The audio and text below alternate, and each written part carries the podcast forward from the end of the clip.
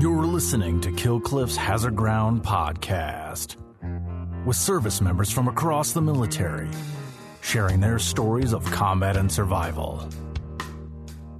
And now, here's your host, Mark Zinno.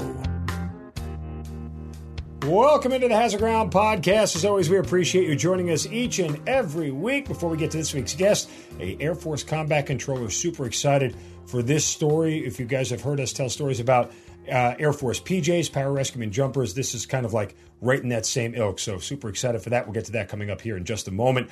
Just a reminder about leaving us some Apple reviews. Uh, we were doing some research this week. Found out we get reviews from all over the world, folks. So keep them coming. They're great. They're fantastic. We certainly appreciate them, and it's helping us grow this podcast and try to crack the top 100 Apple podcasts. So not only tell a friend, but leave a review wherever you get your Apple podcast. Give us five stars. Tell us why you love the show. And if you're lucky, only if you're lucky, we'll post it here on our social media accounts uh, where you can follow us on Facebook, Twitter, and Instagram at Hazard Ground at Hazard Ground Podcast. Keep up with the show and everything we have going on. Of course, don't forget about our promotion with Amazon. You can go to our website, hazardground.com, and click on the Amazon button at the bottom of the homepage or under the sponsors tab. You get to do all of your normal Amazon shopping. We get a percentage of what you guys spend, and then we donate a percentage back to some of the charities and organizations featured here on the hazard ground. Also works from your smartphone, very simple, directs you right to the app. So that way all your credit card information is saved. And as a matter of fact, I'll pull the curtains back. I had to yell at my wife. She did Christmas shopping already on Amazon and did not go to hazardground.com. It was a big source of consternation in the Zinno family. So she's going to get a mouthful. But please, as you get ready for Amazon shopping, holiday shopping, go to hazardground.com first. All right, on to this week's guest, who has spent 24 years in the United States Air Force as a combat controller. He's deployed all over the world, including Afghanistan, Iraq, Somalia, Bosnia, Angola, including four combat jumps, one in Iraq, three in Afghanistan, which is a rare, rare accomplishment in the soft community. He retired as a Chief Master Sergeant and is currently the president of the board of both the CCA, the Combat Controller Association, and the Combat Controller Foundation. He is Michael LaMonica joining us here on the Hazard Ground. Michael, welcome, and thank you so much for joining us. No, thank you for having me today. It's a pleasure to be here. Uh, also interesting to note, um, you actually had the pleasure of serving with and being a personal friend of the late Master Sergeant John Chapman, who's the combat controller who was killed uh, in Afghanistan, posthumously awarded the Medal of Honor uh, during Roberts Ridge, aka Takur Ghar, a story that we've told several times here on the podcast. So just sort of another connection uh, between the podcast and, and your service altogether. Yeah, no, thank you. I, uh, you know, John and I were on team together uh, when he unfortunately passed. Um, and then I've got a great relationship with his family. And then Dan Schilling and, and Lori uh, Chapman, who wrote the book, I, uh, there's a real close connection there as well. So uh, John's always an interesting uh, subject to discuss because he's such a hero. Yeah, and Dan, uh, part of the uh, Black Hawk Down mission in Mogadishu, right. uh, which a story we've had like twelve or fifteen people, and we've never been able to have Dan. So maybe you could tell Dan to uh, to jump on the hazard ground with us. We'd love to hear his story as well. But uh, we always like to start yeah. with our guests uh, with their story and your story back at the beginning. Twenty four years in the Air Force. Where and why did and how did it start? Yeah, it was interesting. I, uh, you know, I joined the Air Force. It was really a way to get away and, and go be myself. Right. I, I always felt like I had something to do. And uh, as I was growing up, people in the military just had this thing about them that I that I admired. So I went, man, I, I got to go do something. And uh, while I was in basic training, I heard about combat control, and uh, you know, I just went and tried out. I quite frankly didn't think I'd have much of a shot at it, uh, but I passed the test uh, an interesting anecdote is that the night before class started, they had us all in a room. and instructors were talking about what we can expect, and um, you know, they they said, "Hey, out of the hundred of you that are sitting here, five of you are going to make it." And the lead instructor looked around the room and he goes, "LaMonica, you're not one of them." And that kind of made me a a, a person that people didn't want to be around. It's I, a lot of people avoided me. But the really interesting thing about that story are a handful of guys did come up to me and talk to me after that. And to a man, everybody who came up and said, "Don't worry about that. Let's move out. We're a team." Those are the guys who graduated. Uh, we graduated 15 guys out of that class, and uh, they're all still very good friends today. That's awesome. What year was this when you enlisted? 1987. So wow. I joined August 12th, 1987, and you know went to basic training, and then uh, this time that year is when I was going through the the INDOC course there on Lackland Air Force Base. I mean, how did you hear about it? Um, because it, again, the, the SOF community, the special operations community, especially back then, it wasn't as common knowledge as it is now. Like I, have always remarked, I remember when I was on active duty um, and I was on Fort Hood and I was driving down the road, I remember seeing a banner about special operations and hey, if you're interested, you know, uh, call this number kind of deal. And I always wondered what it was, and I never knew what it was. And of course, this is in a pre 9 11 world. Um, so, how did you end up finding out about it? Because I feel like more people might have joined or at least tried to join if we had known about it earlier. Yeah, no, no doubt. So, you know, back then we didn't have the internet, we didn't have cell phones. Uh, communication moved at the speed of paper back then. um, when I was leaving for basic training, my my uh, recruiter handed me a an airman magazine. It's the published every month, and uh, on the front it had a guy doing exercises, and, and it was titled Superman University. And it was about pararescue. And he said, "Hey, you may want to look at this." And on the ride to the MEP station, I was looking at it. I went, "Well, not really something that interests me." Um, it, it, really talked about doing a thousand push-ups before nine o'clock in the morning, things like that. And I, I just wasn't that guy. I was more interested in joining the military and just going doing a job. Um, while I was in basic training, um, I found a lot of people weren't really prepared for what they came in for. They it was this big emotional trauma for them, and I'd been preparing for the military mentally my whole life. Um, so for me, it wasn't quite as bad. Uh, and I, I, went to a briefing about combat control pararescue on like the second week while I was there. And while I was there, there were there were candidates, pararescue and combat control candidates there. And I went, these are the guys I want to be around. I couldn't have told you what a combat controller did at that point. I just these are the guys I want to be around. So I went and took the test, and I passed, uh, and then everything went on from there. So I really heard about it by recruiting in basic training. Um, we, we've since come light years ahead. Yeah. What was it about them? Was it the look, just the the way they trained? What did you what were you seeing that sort of was the impetus for it? So they were guys who did what they said. They moved with a purpose, and they were there to be there. They weren't there because they wanted to go to college. They weren't there because they were running away from something. They were there because they wanted to be there, and the mission was what was important to them. Uh, and that proved out throughout my entire career. Just when you surround yourself with people that are focused, uh, they elevate you. And uh, I can attribute many successes in my life to being around those folks. Isn't it? Isn't it crazy how in an organization like the military, where everybody is meant to dress the same, look the same, walk the same, talk the same, you could just look at certain people in that uniform and know they're different. You know, they just have that confidence. They exude that sort of whole uh, personality that comes out of them. And yes, the unit itself lends to that, but just in general, you didn't really have conversations with these guys, right? You just saw them. Yeah, it's uh, well, they they were the students who were briefing us and and giving us the physical assessments. Right. Um, so they uh, we were very much interacting with them, and they, they just moved with a different uh, purpose. It, it was it was striking to me. As a matter of fact, when I talked earlier about when I was growing up, people who'd served carried themselves differently these guys carry themselves like those people that, that I knew. Uh, and foremost in that is my grandfather. My grandfather served in World War II. Uh, he was a medic uh, on the front lines there, and you know he engaged the enemy many times, and he was shot uh, two times. Um, and just growing up, he he was a guy I admired, and, and these guys fit that mold. Uh, once I got into the pipeline, I started learning about combat control. I went, okay, this is cool. I'm going to jump out of airplanes. I'm going to scuba dive and, and all these other things. But really, um, you know, most of the people in the military will tell you it's the person to the left and person to the right that gives you purpose. And for me, that was it from day one. So after uh, you finish your basic training, how quickly do you get to start going through? I, I, was it back then? Was it still called like assessment? Is that is that the deal for Air Force combat controllers? Yeah. No, they didn't. So right at that time, I joined at a very unique time where they they merged combat control and pararescue to go through the same pipeline. Um, so I showed up I graduated in the middle of September from basic training. I showed up to the INDOC course, and they didn't have a prep course back then. But what they did is they had very specific start dates. So if you got there early enough, you had some gap time. Uh, there were guys in my class that got there in July, and they had to wait until October for a start. I got there in September, so I had about four weeks. Um, and they they used that st- sort of like a prep course at the point because the other students had been there for a while would teach you how to do stuff.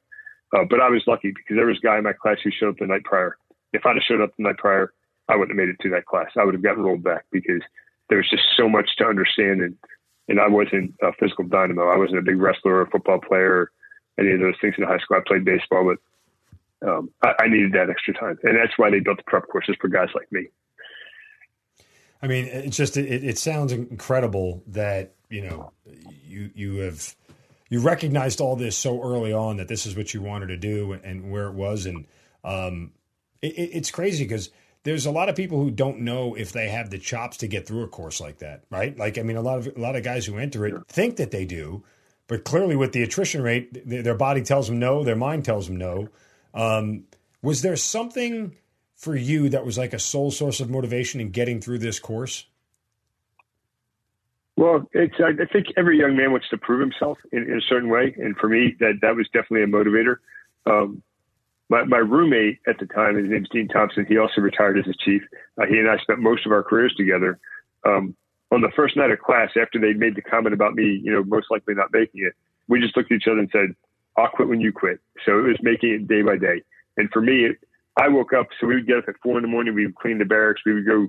We had to run everywhere we went. We would go eat, and we'd come back, and then we would do calisthenics, and we would run to the pool, and then we'd come back and do a little bit of academics.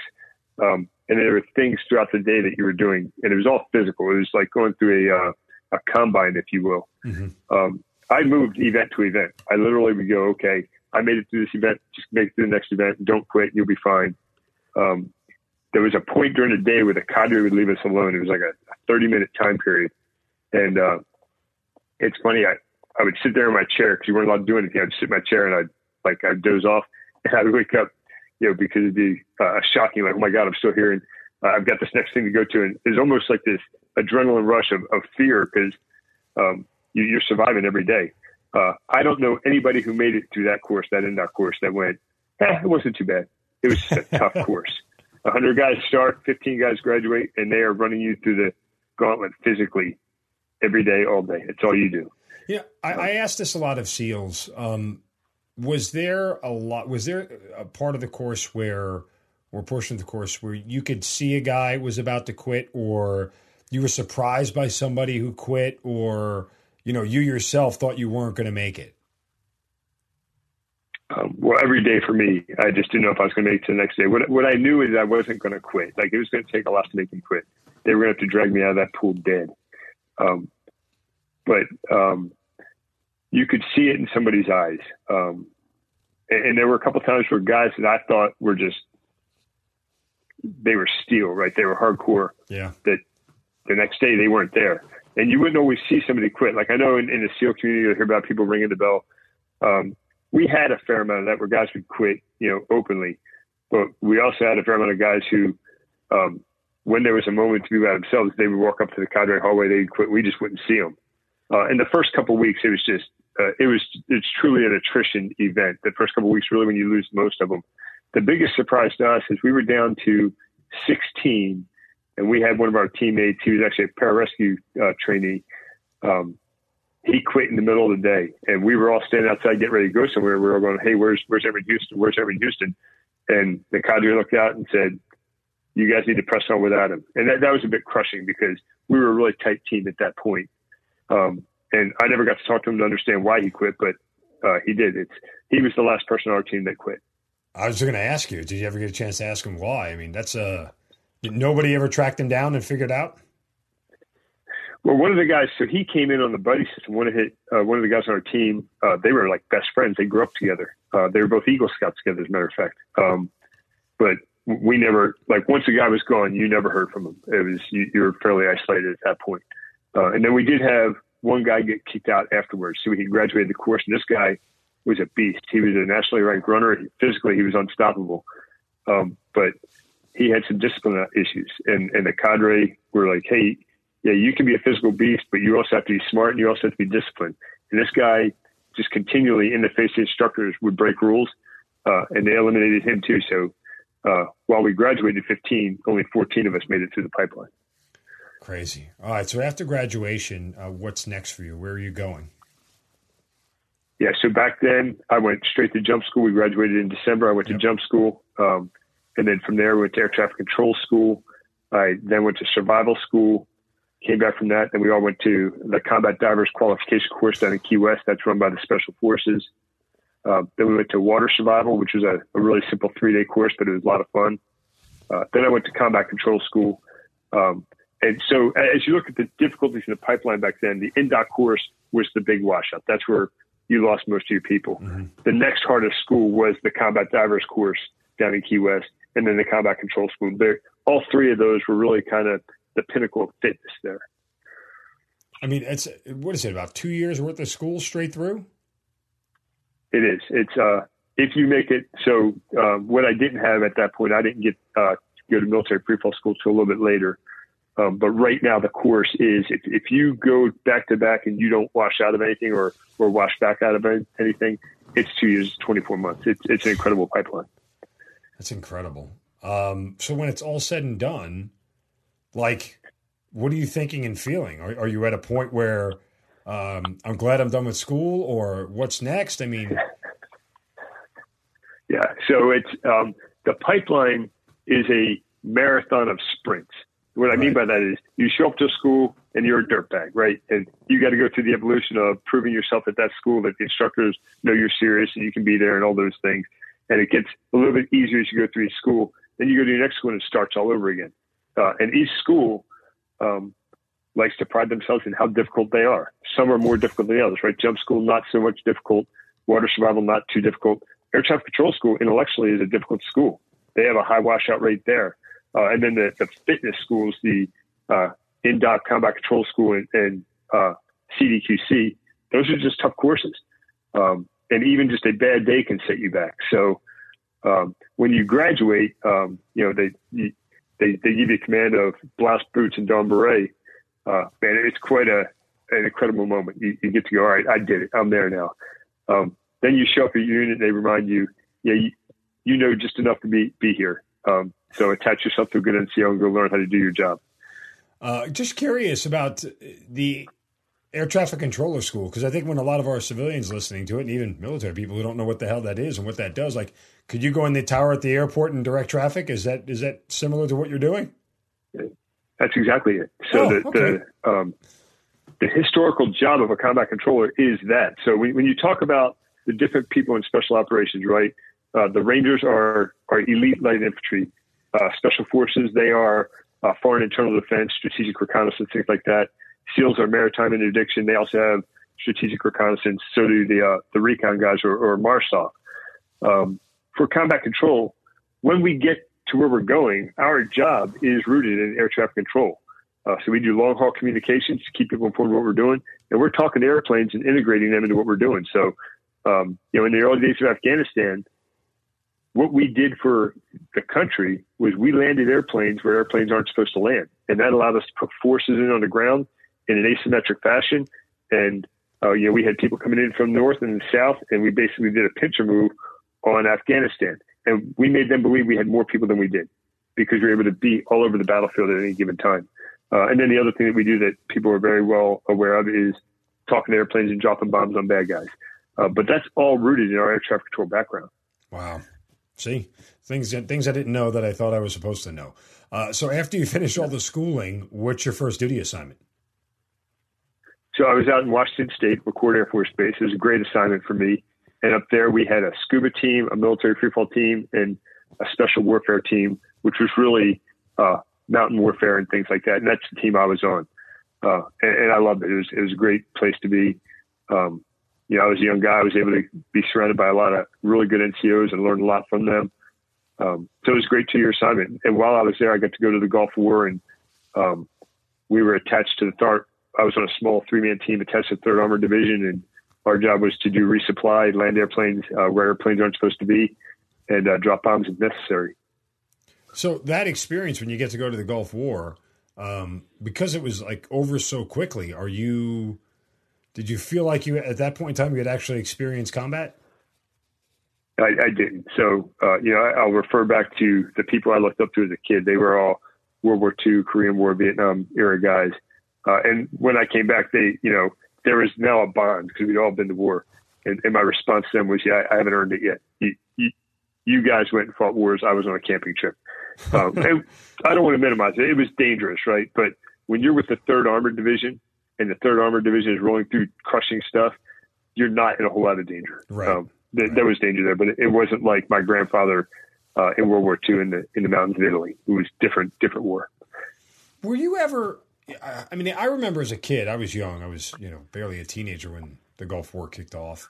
Um, but I just remember thinking at that point in time, like, wow, our military kicks ass. Like we are, we are just the best fighting force in the world. Um, did you realize that at that point in time, how much more advanced we were than people we were fighting?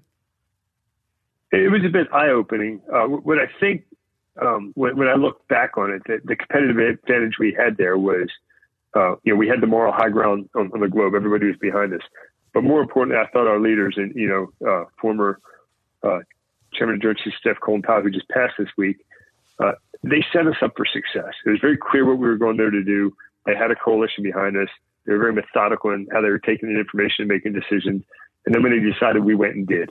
There wasn't a whole lot of ambiguity. So for me, um, those were eye-opening things at the national level. I went, wow, this is how it's supposed to work.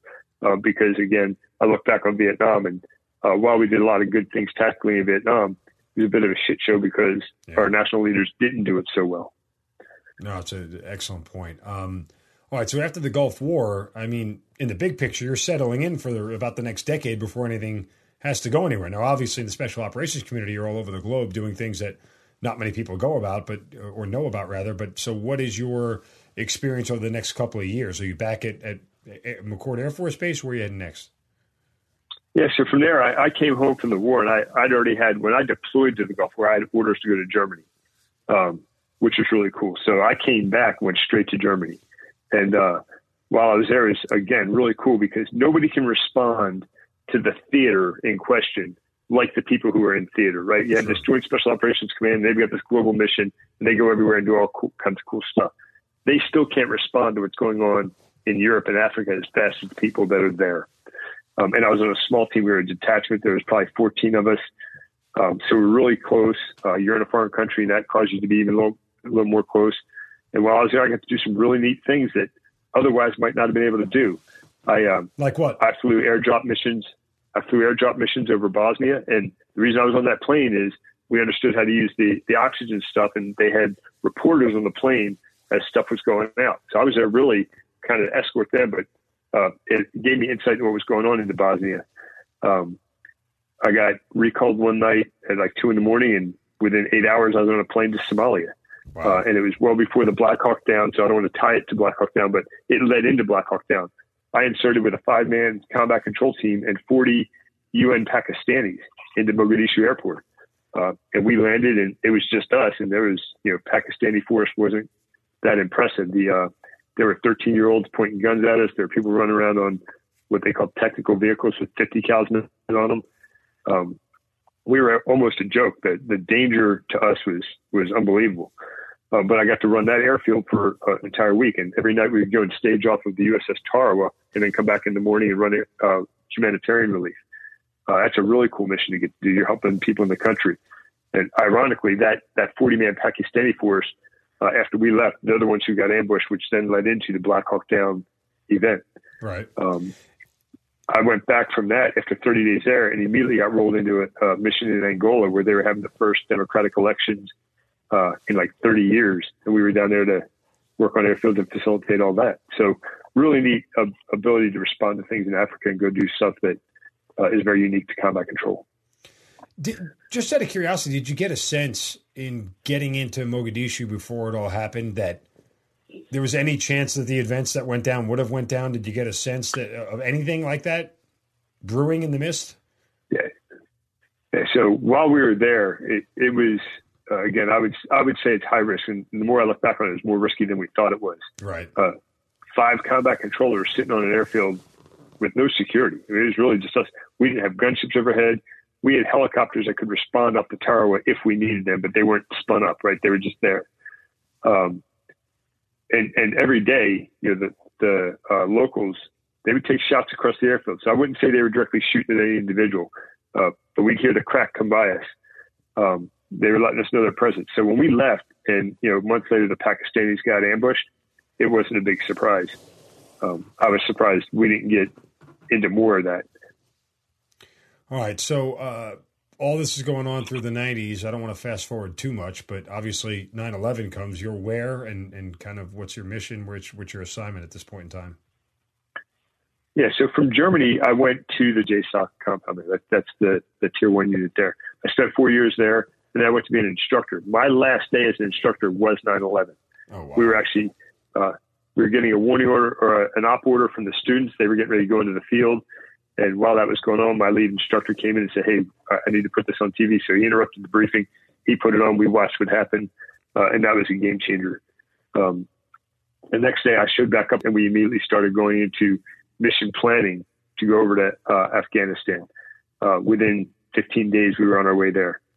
Um, so, really impressive or an impressionable time for all of us, right? It's uh, we just watched the towers go down. There was a lot of emotion. Somebody attacked us. Most of us couldn't have pointed to Afghanistan on the map, but now that was all of a sudden our focus. Um, so yeah, it's uh, that that's what happened after 9/11. And in October uh, of of 2001, we we were in country, uh, and our first mission was October 19th. So 20 years ago, two days ago, um, when we parachuted into Objective Rhino to take over that that piece of real estate. Wow, 20 years. Um, pause on yeah. your personal career, but 20 years later, just kind of thoughts on how everything ended? uh, can I say shit show? Yes, you uh, can. It, it's a national it's a national embarrassment. It's um, uh, I don't like getting into a blame game, but we we made at the national level we made some very bad decisions, and we put people at risk. Yep. Um, not just our own people. We lost you know 12 uh, Marines and a, and a sailor, which is tragic. Lots of people who partnered with us for decades, people who risked their lives to support us for decades in that country, were assassinated. Um, that burden falls on our national leaders. No, nobody can defend that to me. No, that's fair. I, I don't think there's anything that there's much to disagree with there. Um, you know, you, you mentioned a moment ago reference to Vietnam. You know, operational and tactical successes versus strategic failures, and you know, yeah. 20 years in Afghanistan is the, is the prime example of all that. Um, you could argue we probably should have learned some better lessons, but different discussion for a different day. Um, so you're in Afghanistan at the very beginning, with all the skills that you have as a Air Force combat controller. Was was the the uh, traffic controller one that came in the most in the beginning of the war in Afghanistan?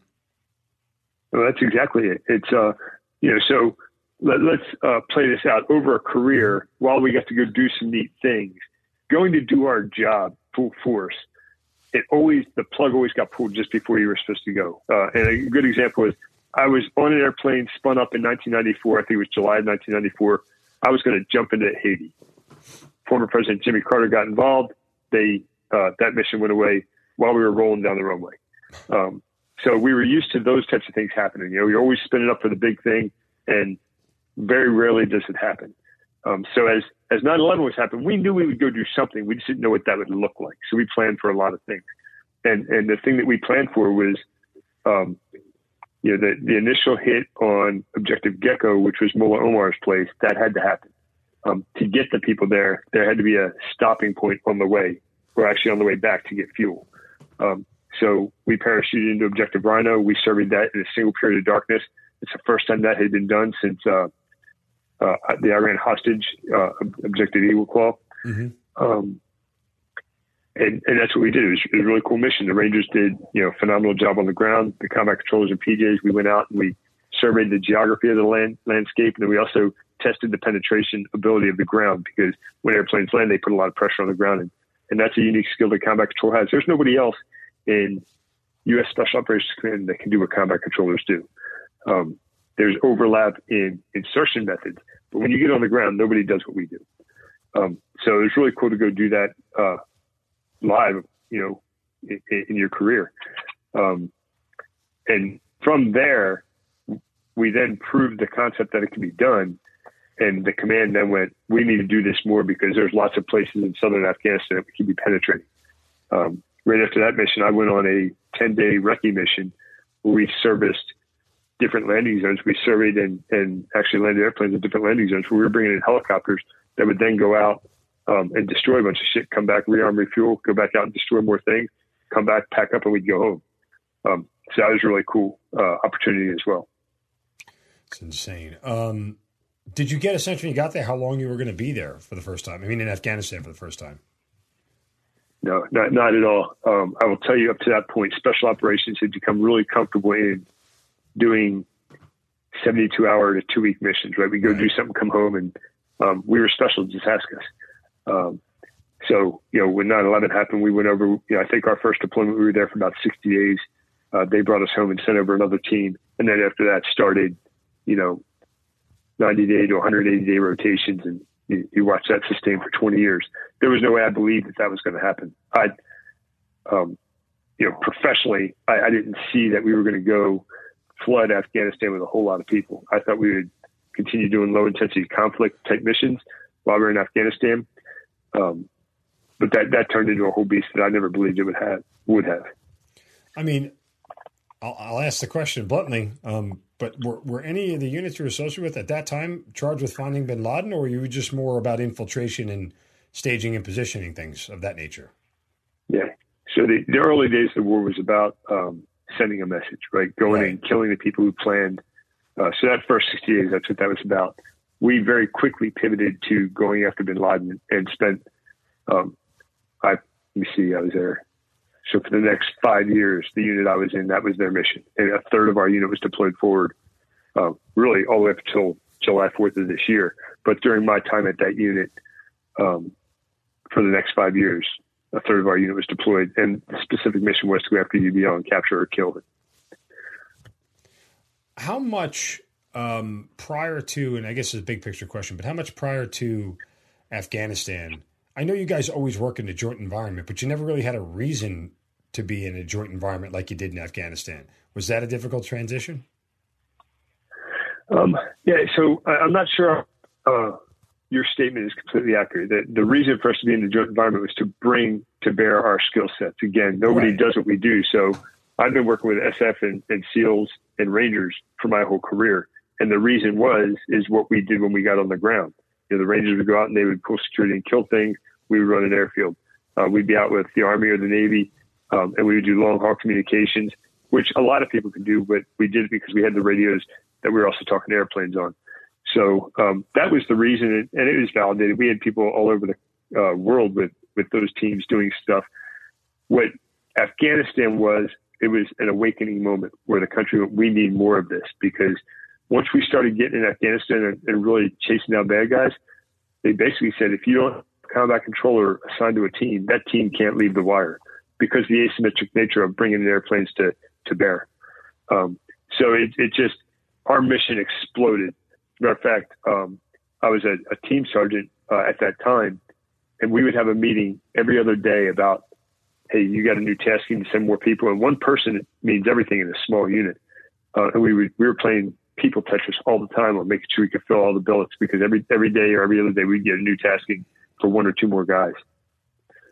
It's incredible. Um, so, I mean, obviously, the lengths of your deployment you said were 90 to 120 days. I mean, are you uh, for the next 20 years, so to speak, or however long you you you stayed in?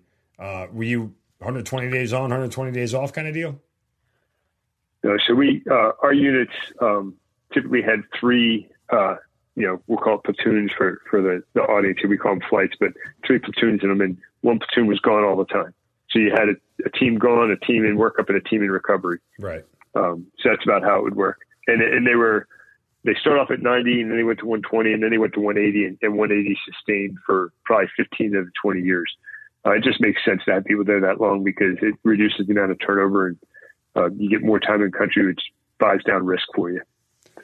All right. So, um, as you as you mentioned before, you're you're deployed with uh, uh, Chapman for Roberts Ridge, um, and that whole battle of Takur Ghar, you know, I, I, guess I'm kind of questioning, or at least I'm trying to understand um, over the nature of combat from when we get there in 2001 to something that was more, you know, uh, better way to phrase it, just you know, uh, like like a notable battle in 2003. I mean, the sustained level of fighting that you're doing is what? Because it seems to after you know, once you got in the beginning of 2002, things seemed to slow a little bit, no? Unless in the special ops community it was different.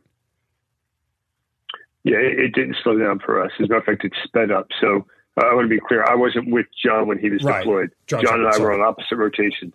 John went in after I did, uh, and then I came in right after him. As a matter of fact, I, I relieved his position um, a couple months later. Um, so it, it, sped up, and the reason it sped up is uh, uh the change of leadership. So we had uh, General Dailey, who was in charge of the command at the time. Then General Stan McChrystal came in, and he went, "Yeah, we're, we're doing this different." And we went from doing a couple missions a week to a couple missions a night. um, and it was all about um, understanding that Al Qaeda had a very flat asymmetric network, and they were moving, and, and they didn't have to prepare to do things for us. They were just always on the move.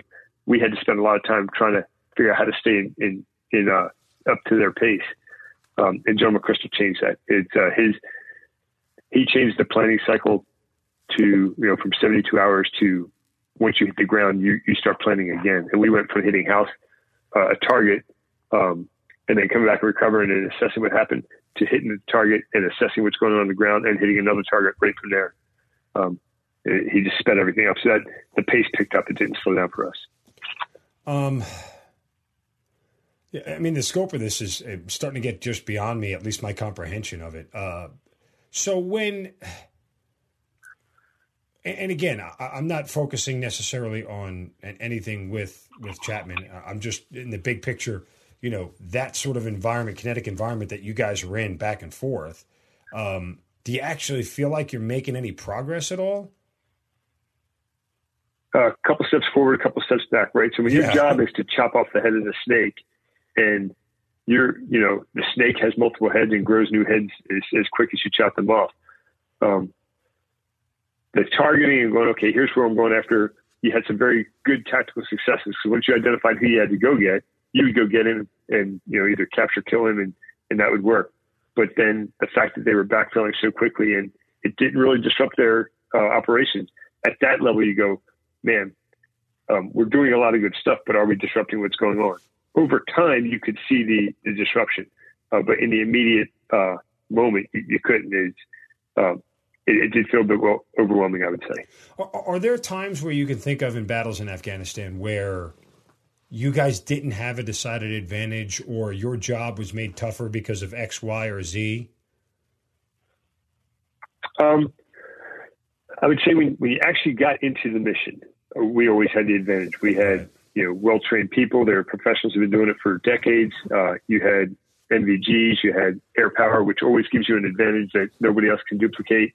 Um, so in that sense, um, no, we, we, we had the advantage where you became at a disadvantage when they said, "Hey, we're going to put a small team out here, and you got to stand up a, an operating post, uh, and you got guys living out of a Sealand container, and your only security is the dirt mound that you built around it." Um, during those times, it gets a bit sporty. So, what's it like? I mean, is there a situation where you can think of where you're trying to direct air in support of ground troops? because of the terrain in Afghanistan, like it couldn't happen or you weren't sure? Like, I mean, um, because uh, for you, obviously at this point, this is your first real foray into combat, as you yeah. as you mentioned earlier, and the difference between what you did in Desert Storm and here is it like night and day? Oh, it absolutely was different. Uh, that different. But we also had technology at the time. We had uh, really good imagery that we, we were able to carry around on computers, right? Um, which allowed us to like even when you're in a gunfight, it's not like the movies, right? You're, um, aside of maybe Black Hawk Down, where there's a lot of maneuvering and you're in close proximity. When you're in the mountains of Afghanistan, you're you're having a, a gunfight. There's actually time to to take an assessing of what do we got here. And guys would actually pull up their computers and go, "Hey, here's what it looks like where we are. Here's what it looks like they are where they are." And you'd be talking to airplanes, you get their eyes on target. Um, so while it was difficult, um, you had the ability to do your job. Um, there were times, and don't get me wrong, um, where where you were heads down and you were just surviving. Um, I didn't necessarily have that in those early days of the war. I'm I'm trying to grasp the toughest part of your job in day to day operations because you do so many things. Um, and again, yeah. I know you talk about the air traffic control and being the major part of it, or the, maybe the most important part of it. But I'm I'm trying to put you in the fight in my mind as best I can with my understanding of of the soft community and, and fit it in there. Is there is there am I missing something, or is there a better way to explain it? No, no. Um, so th- there's a couple things. First off, what's expected of you uh, is the volume of it is, is incredible. It's, yeah, you're not just going through a door and turning left or right and decide to shoot or not shoot. You're doing that because you're with the team and you have to. Uh, but you have to maintain three dimensional or four dimensional awareness really all the time in what's going on. That is very difficult. I will tell you, the, the young guys were very impressive because they would be in the back of a, a vehicle.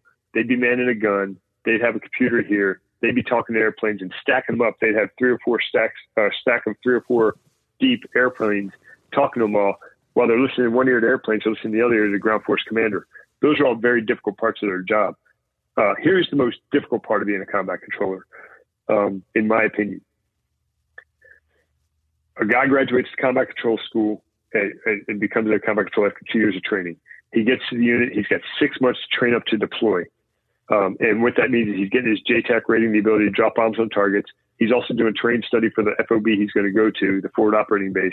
And when he gets there, um, he has never trained with that team, whether it's a SEAL team or a Special Forces team or Ranger team or a MARSOC team or a coalition force, right?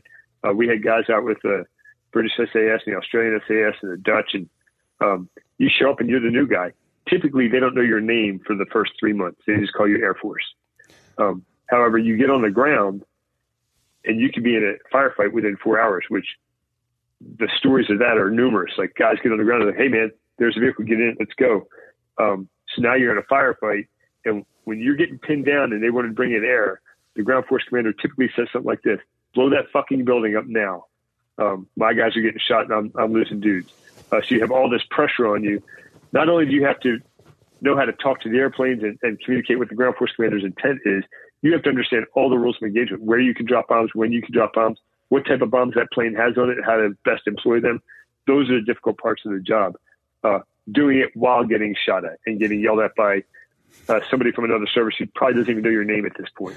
Uh, yeah, I mean, you, you, describe it so eloquently. Uh, it makes it makes me look like a job that I really want. Not, uh, but that said, it's a it's impressive to say the least. Um, and and I don't think unless you've been there, I don't think people understand when you say, you know, the four dimensions of the battlefield. That's a real thing. Um, and most people, That's right. I, I would tell you, most good people in combat have trouble seeing beyond two because it's just it, it, requires so much of your depth it requires so much of your brain and your bandwidth that your mind can handle to be able to work in those fashions to be able to do it on, on a fourth level is is it's above me i mean i, I wouldn't even try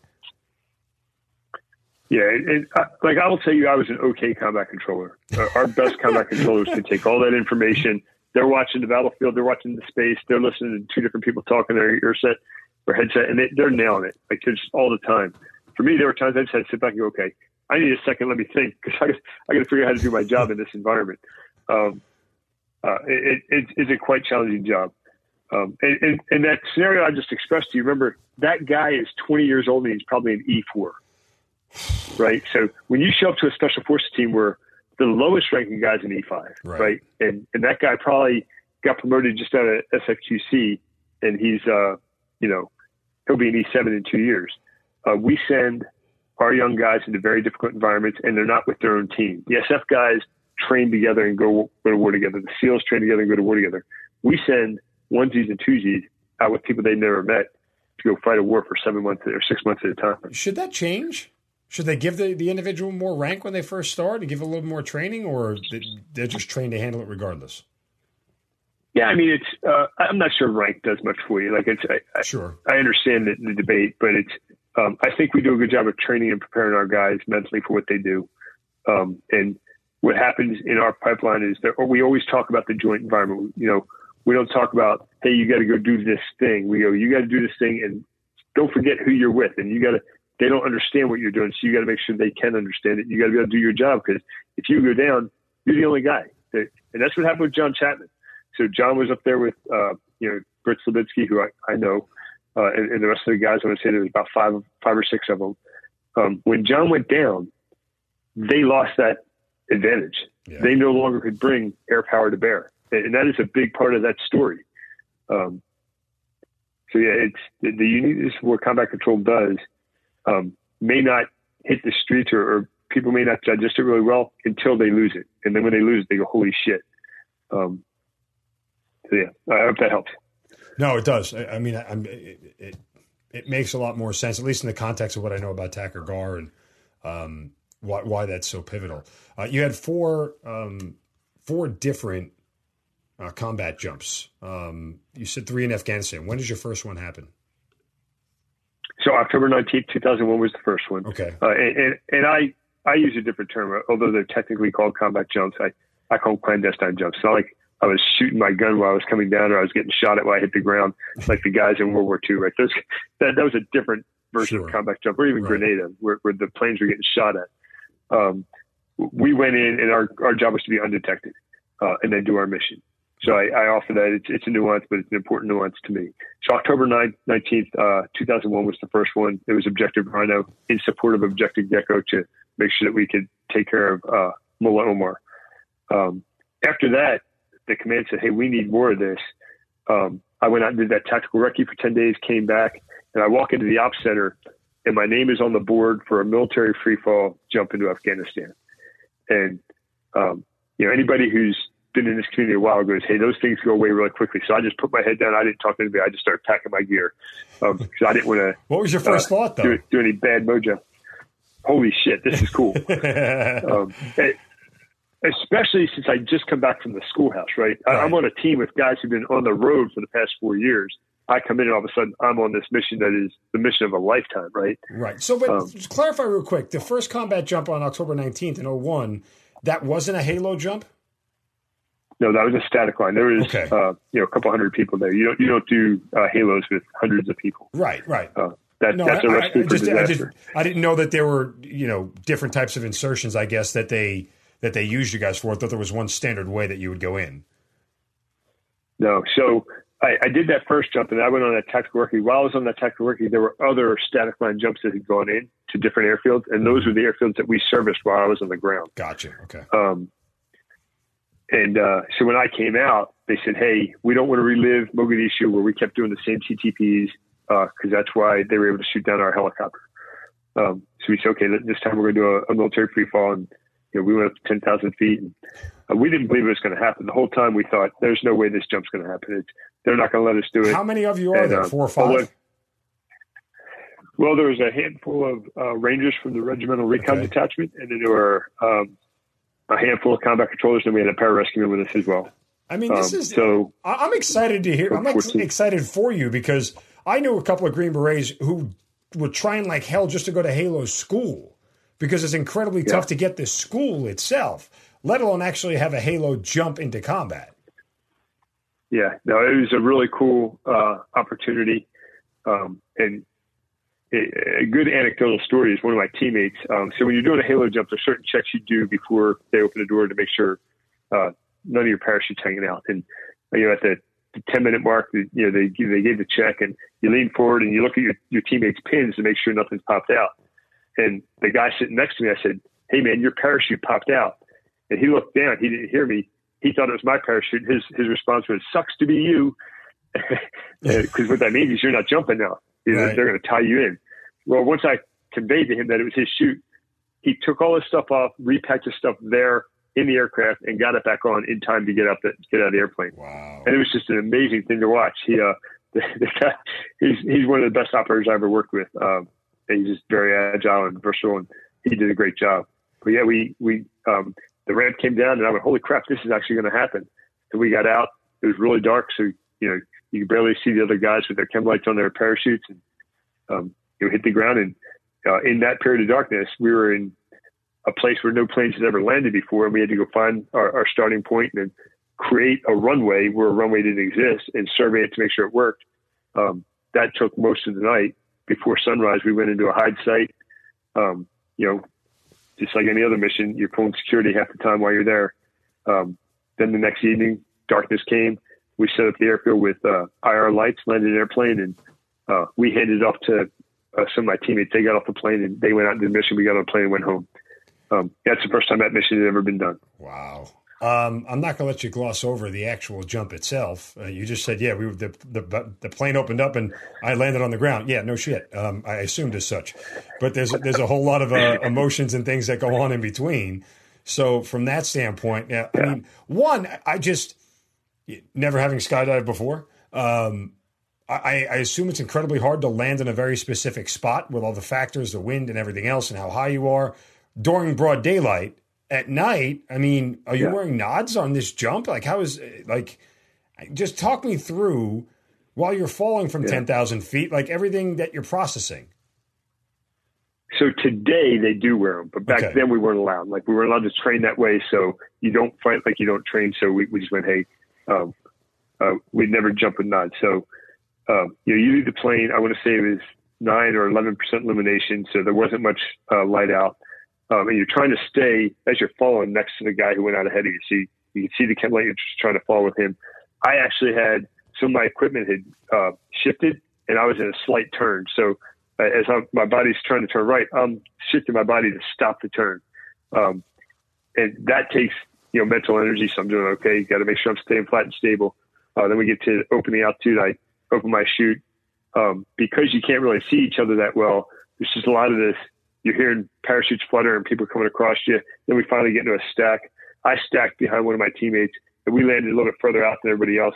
Everybody else landed over here. We got on the ground, got our stuff up, and um, you know, hightailed it over to the team. And they got our stuff together. So it was for me. It was a bit of a sporty jump. I mean, how do you know? I, I, assume you have an altimeter, but how do, how do you know how close you are to the ground? Is that all you're looking at? Well, um, you are looking at your altimeter, uh, and it's training comes into play, right? You've been doing this your whole career, so sure. that comes into play. You also, when you're parachuting, whether it's static line or free fall, um, your your rucksack is tied to a tether, and you at a certain point you let it go when you when you know you're done making turns. Because if you if you let it go too early, the pendulum kind of messes with your steering.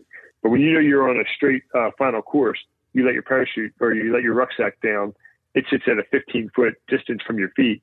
So when you hear that hit, that's when you start flaring so that you don't smash, gotcha. smash into the okay. ground. That makes sense. All right. Now, yeah, all these years of experience, uh, obviously, you talk you talk to it through so so simply. It's just it, it's not uh, it's harder for me to comprehend that. Um, the final two jumps that you did, the other one in Afghanistan, one in Iraq, they were static line or were they they they free fall? No, they were static line. Okay. So the, the other one in, in Afghanistan by this point was a fairly routine jump. It was, hey, we right. need guys to get out there. I happen to be available and not injured, so they put me on the jump.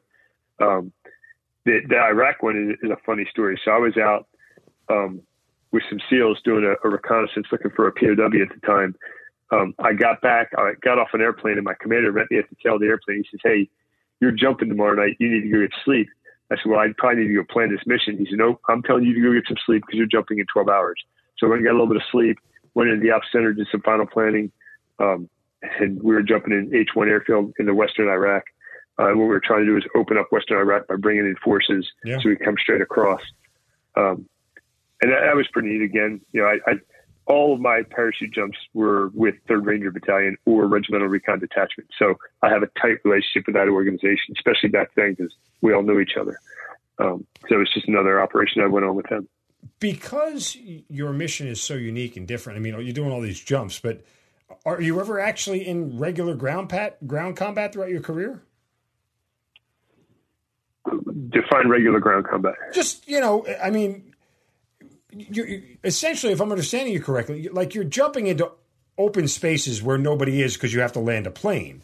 So sure, I mean, I'm sure that there are times that you got engaged by the enemy there, but you know, are, are you ever in a situation where your sole mission is just ground combat? Well, uh, a lot of times in the early days of the war, it was very specific going after to capture somebody. Right. Um, as the war evolved over time, we had uh, I can't remember the village stability operations. So we would put guys in the field, and they were there to help do foreign internal defense. Uh, by nature of being there, you're now a target, so you're getting in, into combat that way. Um, there's not a whole lot of like a normal infantry unit. You know, you're doing line on line combat. It's usually very surgically uh, planned out missions, um, but a lot of ground combat. Uh, you know, if you look at the six Air Force crosses we earned aside of John Chapman's Medal of Honor, those were guys that were close in fights with the enemy. Um, many of them planned uh, whether they were in the flat desert or in the mountains of, of Afghanistan. I mean, I, I guess I'm just trying to ascertain from your point of view you know, is, is, one more difficult or more challenging than the other? I mean, uh, you know, you seem to make all the jumps seem routine and the same. So I don't know if that's that part is harder, but is it harder being engaged in the enemy in ground combat, or do you feel more secure? Do you feel like your, your job is easier jumping out of an airplane? No, I, I don't think those make it easier or harder. Those are just kind of ways to get to work, whether you're in a convoy or you're walking or you're riding motorcycles, whatever those things are. Those are just ways to work. It's once you get there, what do you do? Um, in, in some ways, special operations community has it easier because they have assets and they have high levels of training and, and everybody is very vested in being there. right? Um, so when you're working with a tier one or a tier two unit, uh, sometimes when you're working with a, a, conventional unit, people may not be as motivated or as trained or as capable. So, uh, but what you have there is you have mass numbers and and uh, and a lot of uh, other resources that are brought to bear. Um, so I never really looked at it is this mission harder than that mission. I looked at it from the perspective of what do I have to do and how do I buy down risk for myself and the force. Um, you know, the, the last set of missions I went on, I was um, I was wor- working in the ops center in in uh, Balad Air Base, and we had a British force that was working with our command, and and the boss came out and he said, "Hey, these guys are out there doing good stuff, but they're not using air appropriately. Um, could you go down there and advise them on what's going on?" So I'm an E8 at this point. I'm I'm not supposed to be out on the front lines with guys. I said, "Sure, I'll go down." Not that I get a choice. When the general tells you to do it, you're doing it. So I go pack my stuff, and uh, one of the things we teach combat controllers all the time is you never go anywhere without your radios programmed. So I'm getting my radios programmed despite going down for what I think is an administrative job. I get on the ground, I, I meet these guys like, hey, that's your seat. So what do you mean? They're like, yeah, we're going on a mission in four hours. You're in that seat in the Humvee. And within four hours of getting on the ground with dudes I've never met, I'm now going out and doing missions. Um, and I think the third mission we went on, we were getting shot at as soon as we hit the ground. So I think that kind of fits into your category right. of holy shit, I'm I'm now in a in a firefight that was unplanned. Um, and you know, I'm I'm right next to the ground force commander, and we're, we're letting the battle evolve. And at some point, he says, "Hey, man, I want bombs dropped." I said, "Well, you got to pull your guys back uh, because they're too close to the building. You want me to kill." Um, you know, so we went through that evolution, and uh, ultimately, we uh, we destroyed that building with all the bad guys in it. When you say we went through that evolution, that seems like it's code for we had a disagreement. No, it wasn't. Oh, okay. It wasn't. It was just uh, I was explaining to him what had to happen, uh, and that just takes time, right? Like it, it's not in the movies where somebody just touches their ear set and says, "Hey, everybody, back off." Yeah. There's a lot of people moving, a lot of noise. You mean it doesn't uh, happen Everybody with way? their own opinion. so, yeah, it uh, it took a little while to get people pulled back into a safe distance that I was comfortable with.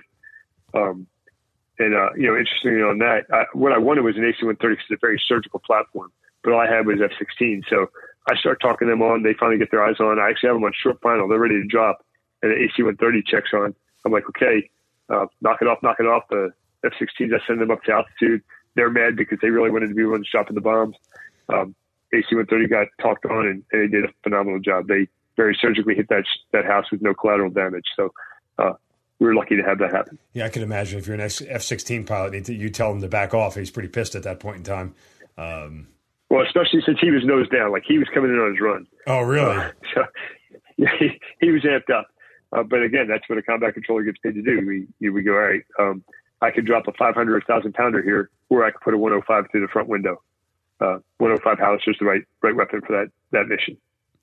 Did you ever?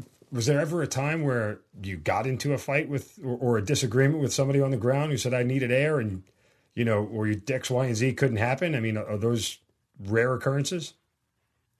There was a mission I went on. It was actually two days prior to that mission, um, and that we had competing targets. And uh, the guy controlling air, who wasn't a combat controller, on the other target, he was uh, very, we'll say, selfishly using that asset, and I needed it, uh, and that turned into a, a pissing contest. Uh, and that after action is always pretty colorful as well. Who won? Well, he kept the asset. So fortunately, I never actually needed to drop bombs. Gotcha. Okay. Um, but in the after action, you know, the ground force commander went, yeah, we're not doing that again. When this guy asked you for the airplane, you sent it over to him because uh, we needed him to do reconnaissance on both uh, targets. This guy thought he saw something, so I pushed the aircraft to him. Uh, he just then didn't want to give him back. Um, and that's that's a human thing. Like it's you, you have it, it's comfort for you. Um, so you, you, just try to keep it. But he, he was making a bad decision that evening. I mean, was there ever a time where you couldn't get air quick enough or you couldn't get assets quick enough that you can remember? I did. Not for me. Um, I, I, a lot of guys who work for me had those problems. Um, mm-hmm. and unfortunately people die because of that happening, but it, it never happened for me, but it, it is common to be in a firefight and go, Hey, I need this. And somebody who's got a bigger picture says, no, we're moving this asset over here. Um, one of the things that we, we try to do is spend as you're doing a train up to go overseas, um, the ground force wants you with them all the time. And we would say, no, we're not doing that. We're going to, we're going to send our guys out to, um, Vegas to do training with the, the pilots because the pilots start getting a vested interest. And when they go, hey, I know that's Michael Monaco on the ground, they will help influence those decisions. Oh, wow. Um, but to your question, absolutely. Uh, numerous stories of our guys being on the ground needing something and not getting what they needed. I mean, that's got to be. There's a sense that you're like, you know, the angel on their shoulder, right? You're you're the you're the one savior that they can get the leverage in the in the initiative back in, in combat. That's right. Uh, you can go back to Roberts Ridge where, where that happened multiple times where people on the ground were asking for stuff that somebody chose not to send uh, and people died because it. You can go back to Mogadishu as well. Uh, if we'd had AC-130s over Mogadishu, um, a lot of that stuff wouldn't have happened because those combat controllers could have been very surgically taken out key nodes. But, um, you know, again, national leadership at that time chose not to do that. Um, and that why put our guys in a bad situation. That is like what, what, what, I mean, and, and again, we've had 20 years of combat, right? So we, we I think we understand it a little bit better. Mogadishu, I certainly understood um, at the time because we're just, you know, we hadn't really fought. I mean, we didn't need it as much, at least publicly, right? The perception is we didn't need it in in the in the Gulf War because we just overran them with tanks and you know wasn't even breaking a sweat, and we hadn't had anything since Vietnam. But why? Just spitball an opinion or, or an idea. Why why would DoD or, or Washington be so reluctant to support with air power to any given mission? Well, it's politics. A lot of it is, you know, how does it look when it hits the news? Um, and there's also experience. Like when you look at our political uh, landscape right now, post World War II, I want to say 70 or 80% of those people had military experience. Right now, it's less than 1%. So they don't truly understand what they're doing. Right. Um, is that their fault or not? I, I don't know the answer to that, but there's a lot of politics.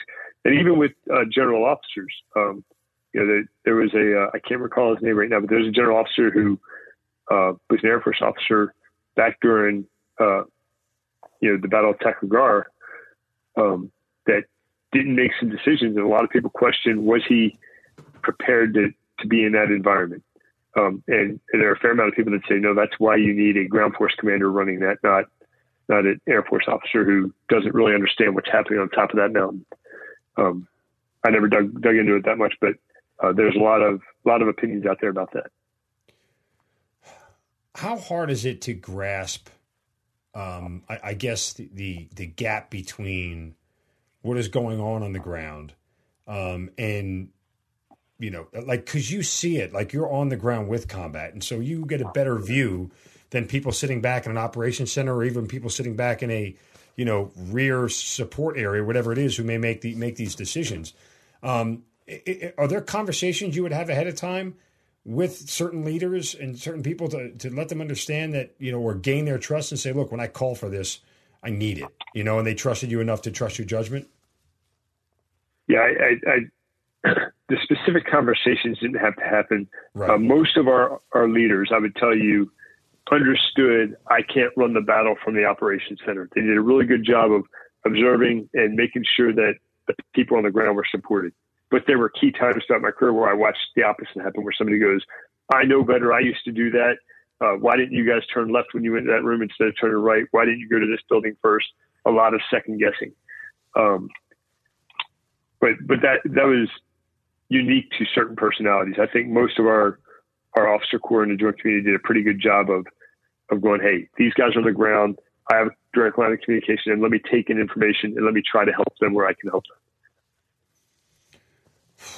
Um, 24 years. Uh, is there any particular moment that stands out to you over others? Um, whether it's you know calling for fire, there was the halo jump, whatever it may be. I mean, is there like sort of a, a personal ranking of of moments that stand out for you as the best?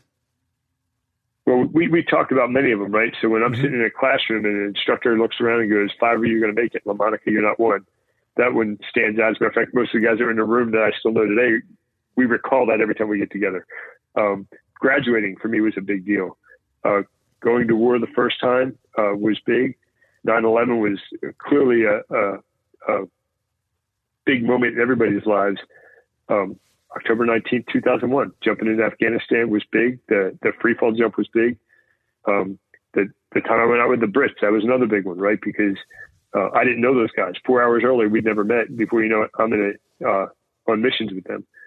Um, as I look back at my career, the, the biggest thing about the career is the people. It's uh, you spend an entire career around some pretty awesome people, and um, you go through some very unique experiences, and, and they make you better. Um, so yeah, there's a lot of things that, that, that I look back on my career and uh, the greatness that I drew from it, uh, and it's all those things we've talked about today.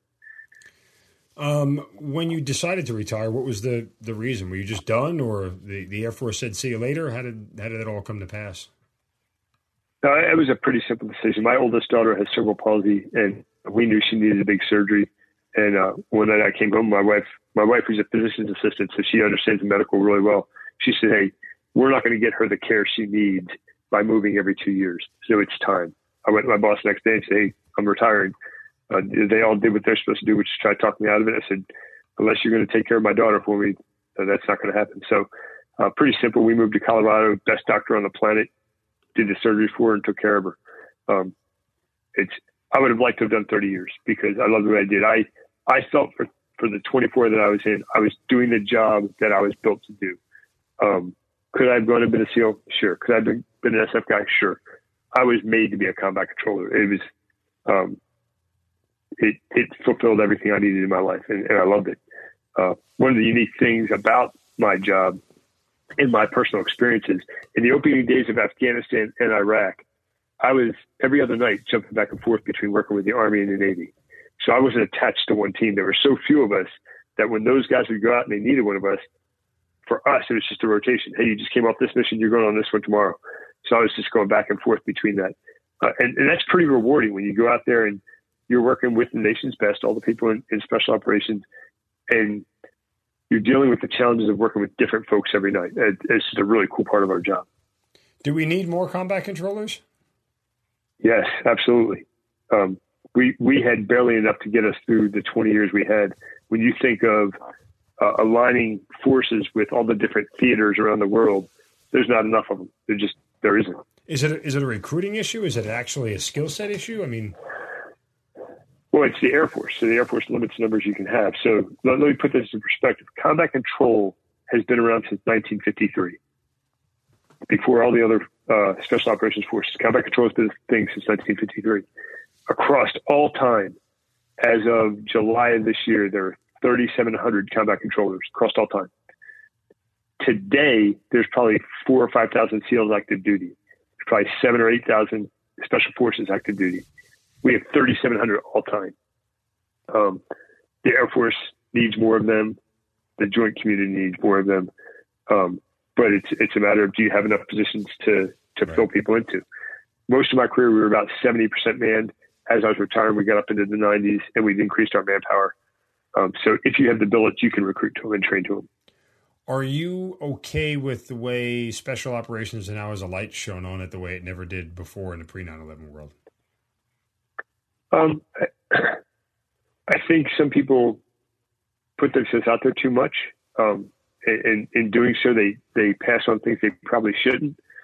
Um, but that, that community has done a lot in the past 20 years. They did a whole ton before that. Um, I'm not so concerned about people understanding what they do and the impact they have. Um, my bigger concern is the uh, the toll that it has taken on, on that force. Like there are guys who I put through combat control school. They graduated a month after, you know, October 19th when I jumped in, and all they'd known is fighting a war. And those guys are still in. They've been fighting a war since for the past 20 years. Uh, that takes a toll on the individuals, and culturally, it takes a toll on the force. Um, as we're starting to wind down the wars, the things that Combat Control Association and Foundation are focused on is working with the active duty, saying, "Hey, what are you guys seeing? How are you taking care of it? Uh, what can't you take care of? So where do we come in? Um, and, and, for us, it's really about the rapid response. We get a call probably once two or three, every two or three months. It says, "Hey, Joey's having a hard time, either domestic issues or substance abuse issues of some sort, um, or PTSD." And we come in and we go, "Okay, what can we do?" Because the VA can't turn fast enough. We'll, we'll put money up front immediately and get that person to where they need to be uh, to help them work through what they're dealing with. Um, you mentioned the Combat Control Association, Combat Controller Foundation. How did it come to pass that you ended up on the president or as the president of the board of both those organizations? Well, the the association has been around for decades, late '70s, um, and I got elected to the board. And once I was on the board, uh, the board members asked me to be president, and, and it was quite an honor, uh, given the people that are in my community. Um, the foundation really got created right around the same time because an association, the way it raises money is it reaches out to members and says, "Hey, Joey got hurt. We need to take care of Joey," and it's very much this uh, uh, internal way of raising funds. And we said, "No, we got to do better than this. We can't just be taking care of guys reactionary." So uh, we stood up the foundation as our fundraising arm, uh, and just this year we really started getting traction as far as ho- hosting fundraisers and uh, making real money that allows us to now look at guys and go, "Hey, here's what we're going to do for the squadrons that are active duty. Here's what we're going to do for guys who are injured. Here's what we're going to do for wives and children who need help. Uh, so we're, we're, we're, just now pivoting uh, and taking full advantage of uh, what the foundation can bring to bear. Is there a um, part of the schooling that you went through initially that you didn't feel like you get to do enough of? I mean, did you do a lot of diving? Did you have a chance to do that throughout your career? We, we did a ton of it in training. Um, real world missions typically was recovery diving. So our squadrons are built with pararescue, and, and their job is to to rescue people. So on those, we would we would dive either try to recover bodies or recover something that was lost. Um, to my knowledge, no combat controller has ever done a true combat dive. Okay. Very few SEALs have done true combat dives. Um, that I think we're, we're when you look at the underwater aspect of the job, SEALs doing strategic reconnaissance using uh, uh, you know mini subs that that's really where it's at. That's that's where you get your bigger bang for the buck. Yeah i mean does it in retrospect does it seem like almost a i don't want to say wasted skill but because they do it better you're only supplementary to them right? Like that that's kind of the only role it has? Yeah. Yeah it's uh, it's just an insertion method so like i said earlier like those are just ways to get to work um, and when you work with the seals you have to be qualified to deploy whatever way they're doing um, and um, they can't do what we do. Um, so it, it really just comes down to, you know, are you prepared to go execute the mission? And that's what Special Operations Forces are all about. What's the part you miss the most about it? People, um, people in the mission. Um, and while the mission was awesome, I don't miss living in hangars or tents all the way around the world in dusty areas. Um, but the, the, people, they just uh, across all the services. One of the things that people will ask me all the time, who's better? Who's the best? There is no better or best. There are a lot of good humans who go through very difficult schools to be really good at what they do, and they spend a career doing it. Um, I've got great friends across the entire soft community that I continue to uh, hang out with today or communicate with today. Um, being around them just it re-energizes you. Is there anything that you would change either about the training pipeline or um, what they do now versus what they did when you came in? no, the, the pipeline's better now. Um, it, it's actually really impressive that the things that they pay attention to, they recruit guys uh, very specifically, which they didn't do. They now have people who their job is to take recruits and work with them to the point where they go, okay, this guy is ready to ship for basic training. While they're in basic training, they have their own unique uh, basic training flights where it's all combat controller, pararescuemen, and um, and TACPs. So they're all going to basic training together and they're getting special food and, and physical training aspects there. Uh, then when they get to the training pipeline, all these things that they're measuring, whether heart rate, temperature, uh, VO2 max, all these things, they're really able to baseline what good operators look like and pay attention to them and follow them physically throughout their career. The training pipeline, while the order has changed a little bit, is largely the same as when I went through. Uh, they they do a lot better job preparing them, but the actual qualification course is, is the same course. Gotcha. Um, so there's so, not much I would change. It's I think it's a, a tried and true. No, uh, and again, I, I, only ask just because a lot of the other special ops communities, um, whether it's Green Berets or or SEALs or whatever, um, even to a certain extent, Rangers, you know, th- there's been a slight change, at least in the mentality with which they approach the training um, and the assessment and selection of these individuals. But some of that has been based off of the fact that through 20 years of combat, we needed more Green Berets. We needed more SEALs because we asked them to do more than we ever have before. And so there was a little bit of, you know, streamlining in the process, if you will, if that makes sense. Yeah, I, I it's, uh, I think it's all bullshit. Like Really? it's always harder when I went through, right? Yeah.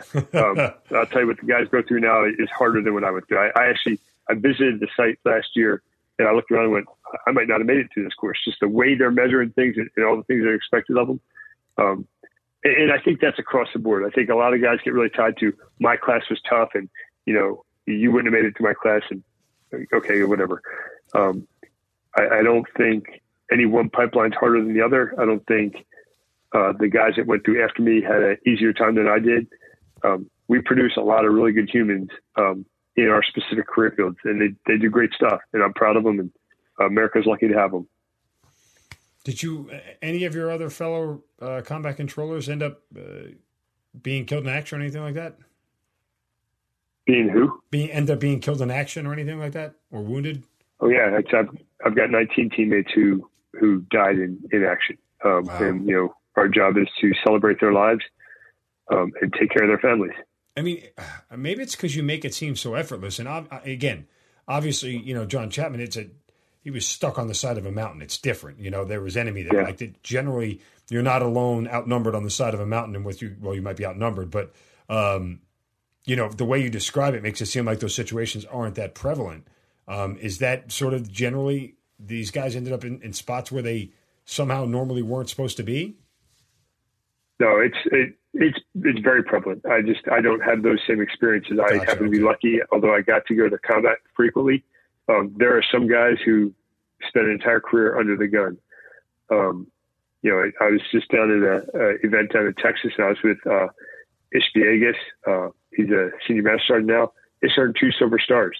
That doesn't happen because um, he was in an easy environment. Uh, Right. Rob Gutierrez, who by all by all accounts should be a Medal of Honor recipient. The guys that were on the ground will tell you he did Medal of Honor stuff while he was out there. Um, I, I spend time with Rob all the time, and Rob's been in two events. He should have gotten an Air Force Cross for his first one uh, four years prior. Um, the, the guys were out there jobbing it. They were in very difficult, difficult situations. Um, you know, I, I, I try not to focus overly on those because um, while our guys are out doing great things, it's really what do we do to bring, what, how do we impact the fight? And that's kind of what I wanted to get across today. No, I think I mean again, I, I I'm smarter now than I was when we started this podcast. Put it that way. Uh, it, it's it's So, you know, go ahead. yeah, say you, you ask about the pipeline. Um, I told you my last day at combat control school was 9 11. Right. the next 60 days while I was deployed looked a lot like the field tra- training exercise at combat control school. It was really cool. So I was out there, and as we were preparing for missions, I was like, "Oh, this is what I put the students through three weeks ago. This is what I had- did with the students uh, a month ago." So the training is extremely relevant, um, in my opinion. It's uh, it's born out of combat, um, and it is constantly revised, but the core of the mission stays the same. And um, it actually made it easier for me when we were planning Afghanistan because I'd never been there before, right? So I'm I'm trying to associate the things we're doing. Um, and I was just easily, very easily translating it to the field training exercises that the students go through at the combat control school. I mean, I, I would tend to think generally in special operations that the gap between training and reality is, is much smaller. At least I could tell you about the conventional army from you know when I was there. I, I can tell you for sure the things that we trained up on pre-mobilization and when we got on ground, it's like, yeah, that was a waste of time. Uh, we're, we're not going to use any of that here. Yeah. Um, but I would assume in the special operations community, the gap is much smaller. Yeah, I feel like it was. Yeah. So, um, you know, with all this, uh, any regrets on 24 years or anything you'd want to do differently, do over again? Oh, there's probably some personal things where I got in trouble that I, I might want to do over. Uh, but overall, no. It's I, I tell people all the time, if my body can handle it, I'd go do it tomorrow. Like, you got in trouble like how? Just out of curiosity. You don't have to get into specifics. Well, is this like. there may have been some alcohol involved. I was going to say off duty incidents. out of a country for. Yeah, it's, God, well, it was stupid, uh, stupid young guy stuff. that's okay. We're, we're all guilty. Most of us, you know. Every, Yeah, everybody needs a right. vice, Mike. Everybody needs a vice. You know, if, you, if you don't have one, Well, and, and the, the fortunate thing for me is none of it's a secret. I got caught every time, so it's all it's all well documented. But it, as you look back on a career and go, could you go undo some things? Yeah, of course, we have all made mistakes, but uh, I'd go back and do my career all over again. And I'd advise anybody to go do it. I I love being a combat controller. I think what uh, what that community does is very unique, and um, it's physically intellectually emotionally stimulating. So uh, it's great, great job to be in. I meant to ask you uh, because you got out in 2011, a couple of months after we finally got Bin Laden. Um, what is a combat controller's role in that sort of mission there? Yeah. So uh, interestingly, the day I retired is the day they got Bin Laden. Oh, boy, you keep starting and stopping so, on these significant days. It's uh, my uh, one of my teammates who was uh, in the unit where we sent guys to go do that called me. He said, "We got him." I was like, "What do you mean we got him?" He's like, "We got him. Turn on the news." And I turned on the news, and it sure as shit. Uh, that That's was like awesome. 11 o'clock at night. Next morning is when I retired. Uh, so it was a great way to retire. Um, so in, in, that event, um, you could have a combat control on that airplane. They didn't. Uh, the SEALs chose not to, and it was really just you know get more assaulters on the ground. Right. Um, but you, you, then have an, uh, an off an offset site with a QRF, uh, and there we had uh, combat controllers and pararescuemen uh, ready to go. Not only that, but they were running that airfield. Like uh, you don't just land planes wherever you want to. So you know they went in, they set that up, landed airplanes, and, and everything launched from there. And the QRF was ready to respond. So in that scenario, you could have had a combat control on, on one of the helicopters. You just didn't on this one. Wow, amazing stuff. Well, again, 24 years uh, clearly uh, of of a high speed low drag, all the phrases that we use, you know, just incredible uh, amounts of. Your whole career seems kinetic. It like never stopped. Yeah, it, it was it was quite the ride, um, and you know, uh, so while it was a fun ride for me, it, it clearly puts pressures on your family. And uh, my wife, she's a champ. She dealt with it. You know, she took it all in stride. She met me uh, when we were in Germany, or we met each other when we were in Germany. Mm-hmm. So she knew what she was in for. Oh. did you did you have to like not tell her where you were going and what you were doing? Um, there were times that when we met, uh, like when I took off for Somalia and Angola, those were rapid deployments, and it was like, "Hey, I'm leaving." We were dating at the time. Um, we uh, after the first two years, we were then engaged to be married, and she went off to PA school, and I went off to uh, the JSOC compound. We were preparing for Haiti, and like all she knew was she couldn't get a hold of me. Uh, so yeah, that, that puts extra stresses on the marriage. How is uh, is your, is your son with cerebral palsy? Your daughter? My daughter, yeah. Yeah. How is she doing? She's doing great. So she uh, she had the two surgeries that she needed, really complex surgeries, uh, but they did what they're supposed to do, and she's mobile still today. Uh, she just graduated high school in June. She turned 18 in July, and she has run runs her own business um, where she sells stuff on Shopify, which is kind of like an Etsy. Yep. Um, so she makes stuff and sells it. She says she's not ready to go to college because they're doing that remote and she doesn't want that experience. So she figured she'd start her own business. So it's really cool. It's, it's fun watching her grow up. No, that's that's that's incredible. So again, uh, just a, an incredible ride. Thank you so much for sharing it with us. Um, I kind of feel energized. You know, like again, I just uh, as I knew what what combat controllers were and sort of the scope of their job, but hearing you talk about it is it's amazing. Um, again, as you said, there's not many of you running around. Uh, so uh, I'm glad sure. you could be the first one we could get here uh, on the hazard ground. But uh, incredible story, and thank you so much for sharing it with us.